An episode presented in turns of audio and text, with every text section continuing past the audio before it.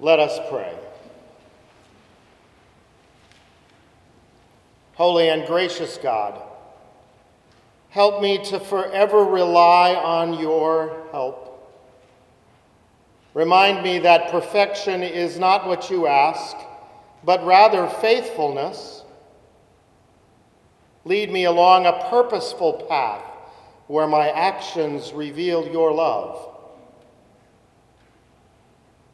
Hold now my many flaws, accept them, and steer me clear of making them my excuse. Heal me and help me to find you in the darkness of my life, where your light casts out all darkness. Gather me in, restore my soul, that my mouth would sing your praise. Amen. A reading from Romans chapter 4, verses 13 through 25. For the promise that he would inherit the world did not come to Abraham or to his descendants through the law, but through the righteousness of faith. If it is the adherents of the law who are to be the heirs, faith is null and the promise is void. For the law brings wrath, but where there is no law, neither is there violation.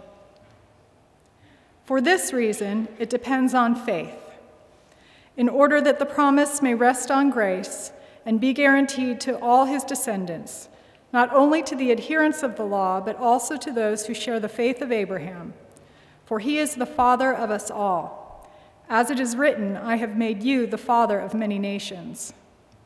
In the presence of the God in whom he believed, who gives life to the dead and calls into existence the things that do not exist. Hoping against hope, he believed that he would become the father of many nations. According to what was said, so numerous shall your descendants be.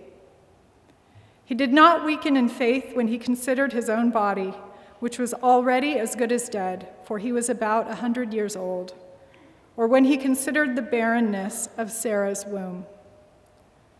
No distrust made him waver concerning the promise of God, but he grew strong in his faith as he gave glory to God, being fully convinced that God was able to do what he had promised. Therefore, his faith was reckoned to him as righteousness. Now, the words, it was reckoned to him, were written not for his sake alone, but for ours also. It will be reckoned to us who believe in him who raised Jesus our Lord from the dead, who has handed over to death for our trespasses and was raised for our justification.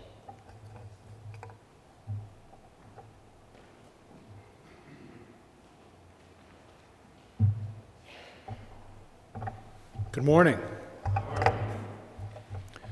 Well, on the calendar, it's March already. I find that pretty hard to believe. And March is a pretty important month. Major League Baseball pitchers and catchers reported to their training camps in Florida and Arizona about a week or so ago. The position players came in a few days after that, and now exhibition games are underway. And yes, March means spring training, and for baseball fans like me, that is a big deal. It's March and it's also Lent. And that too is a big deal. The time associated with discipline, spiritual and physical. In trying to connect spring training and Lent, there are a few similarities. Both occur in the early spring, and for some people, they are all about springtime, about the prospect of sunshine, warmer weather, outdoor baseball and softball, coming after the long, cold, dark, dreary winter. Okay, not so much out here in Southern California. It's always warm, sunny, and they play baseball and softball year round. Both culminate in festival celebrations of opening day and of Easter. And they're about discipline, about sacrificing, often physically. Well, at least spring training used to be about discipline and preparation back in the day Players would come in and take advantage of spring training to get into shape, to get ready for the long regular season. And if baseball were part of the Anglican Communion, they would call that ordinary time. Nowadays, most players actually work out on their own during the off season. They get in shape before spring training even starts.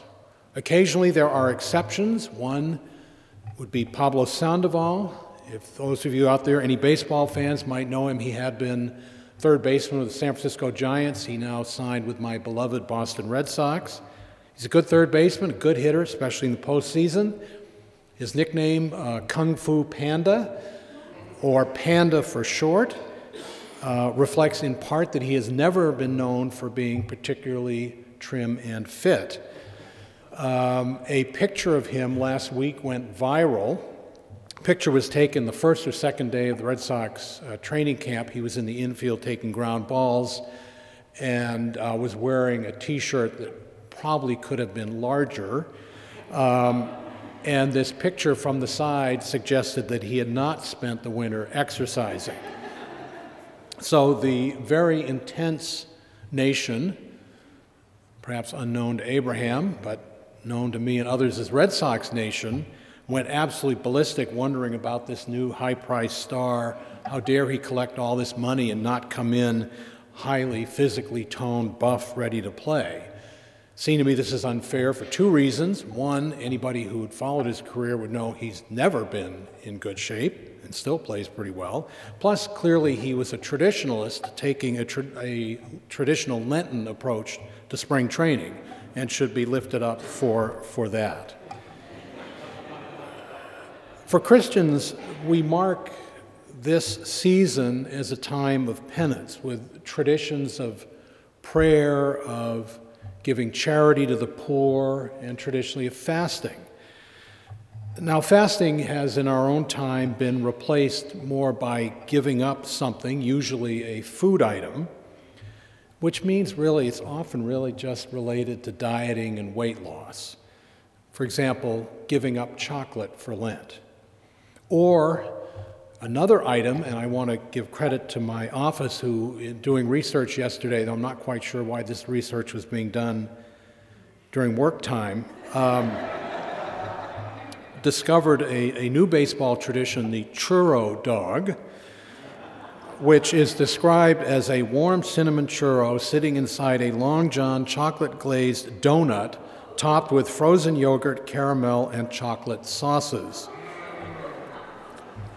If interested, it's available at Diamondbacks games in Phoenix. And for those of you that uh, watch calories, it checks in at about 1,200. The churro dog would also be something that people might choose in the future to give up for Lent as a form of Lenten observance. Now, these sorts of things actually suggest that in our current practice, there's an element of serving of self there, that it's really about abstaining for the sake of self improvement. And some have pointed out Lent kind of comes along, we can give up chocolate and churro dogs so that we can try to fulfill the promise we made in our New Year's resolution that by the beginning of March has already failed miserably. Um, but is there another way to think about Lent than giving up things that are not good to eat? And I think today's text, and thank you, Melinda, for reading that so well, maybe can help a little bit with that question. In his message to the Romans, Paul recounts and reworks, kind of substantially reworks, the story of Abraham and Sarah. And in the reading, reminds us of the greatness and goodness of God. God does something through Abraham and Sarah that we can't do. God gives life to the dead. Pushing 100, pushing the chance to be with Willard Scott, Abraham is nearly dead nearly at the end of his life. And so too is Sarah, at least in terms of being able to bear children. But they do produce a child. Abraham had every reason to be skeptical, skeptical of this promise by God that he, Abraham, would be the father of nations. But he had faith, and he was justified by that faith. Abraham's faith allowed him to trust in God's implausible, unlikely promise. The promise that Abraham would be an ancestor of multitudes of many nations, that through Abraham and Sarah, God would call into existence things that do not exist. And so, for Paul, Christians are spiritual descendants of Abraham, justified by their faith in God. The Christian's faith trusts in God's implausible, unlikely promise in Christ Jesus. But does this have to be read as a divisive message setting Christian against Jew? I don't think so. I hope not. Because Abraham clearly is the father of the Jewish people and of Christians. Whether by birth or faith, Abraham is the father of nations, of the faithful, Jew and Christian alike. And note this is about a people, God's people, a community, a community called to be active in the world in the covenant with God. Abraham is not the patriarch of a bunch of individuals working out alone in the off season, but rather a nation, a people, God's people. So, this story should point us to what some call the vocational community of God's people. After all, we are all in relationship with God and with each other and need to reflect on what we do together.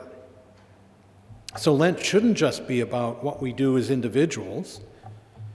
And actually, for all that focus that there may be on self improvement, think about some of the things that we do say, either out loud or in action, to each other in Lent. On Ash Wednesday, many of us go around with ashes on our forehead. And it's been wonderful the last few years of OUM to go around and take ashes across campus to provide a public statement, a public experience. Pretty dramatic in proclaiming that we're God's people, particularly in today's secular world. And even when we tell people that, oh, I've given up churro dogs for Lent, we are making a statement. A statement that we are God's people. The theologian Karoline Lewis has pointed out that, yes, Lent is about denial, but it's about the denial of the supremacy of the self. It's a recognition that we need others, that we need to be in relationship with others and with God. It's a time to remember that we can't do things alone, that we need God, we need others to live and to act in this world. And maybe that's what baseball spring training is all about, too. Many of the players, as I said, do train physically in the off season, alone, maybe with a trainer. In that work, they're about improving the self. But in spring training, the solo work of the off season is transformed into the work of the team. There's a move from the individual to the collective, from the self to the community. And so Lent is a time to remember that whether Christian or Jew, we are descendants of Abraham. We're all God's people because God's promise is to us all. And doesn't that open doors rather than close them? I think there is an inclusive foundation there, a foundation for conversation, for dialogue, for engagement across religious traditions. Spring training is when baseball fans have faith in their team's prospects for the year ahead, even when that prospect, that promise seems implausible and unlikely, as it does for Cubs fans and as it did for Red Sox fans prior to 2004. We're now living in the end times. Abraham had faith in God's promises, implausible and unlikely as it was. What then can we do when we have faith in God's promise? When we listen to God, the God who is both good and great, the God who brings life from the dead? The God who calls into existence things that did not exist. So, in this season of Lent, let us have a strong faith. Let us trust in God's promises, and let us live to please God. Amen. I invite you to take time to get comfortable, to let these beautiful words of the prayer of St. Francis roll over you and give you power to move into the communal life of faith.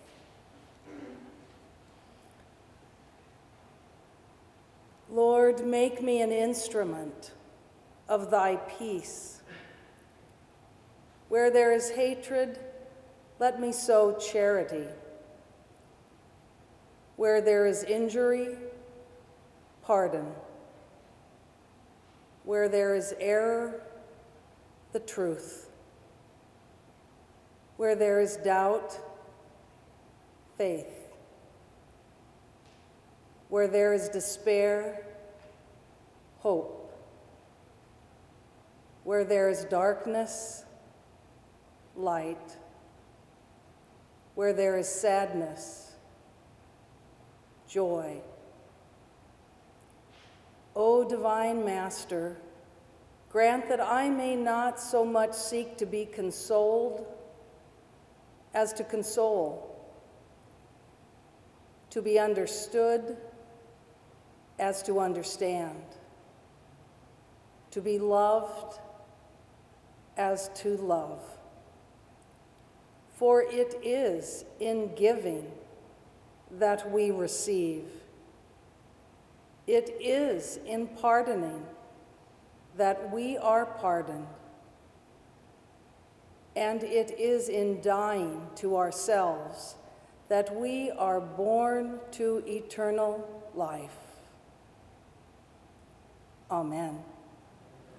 Please stand as we join in singing the God of Abraham praise. Go in peace to love and serve God. Thanks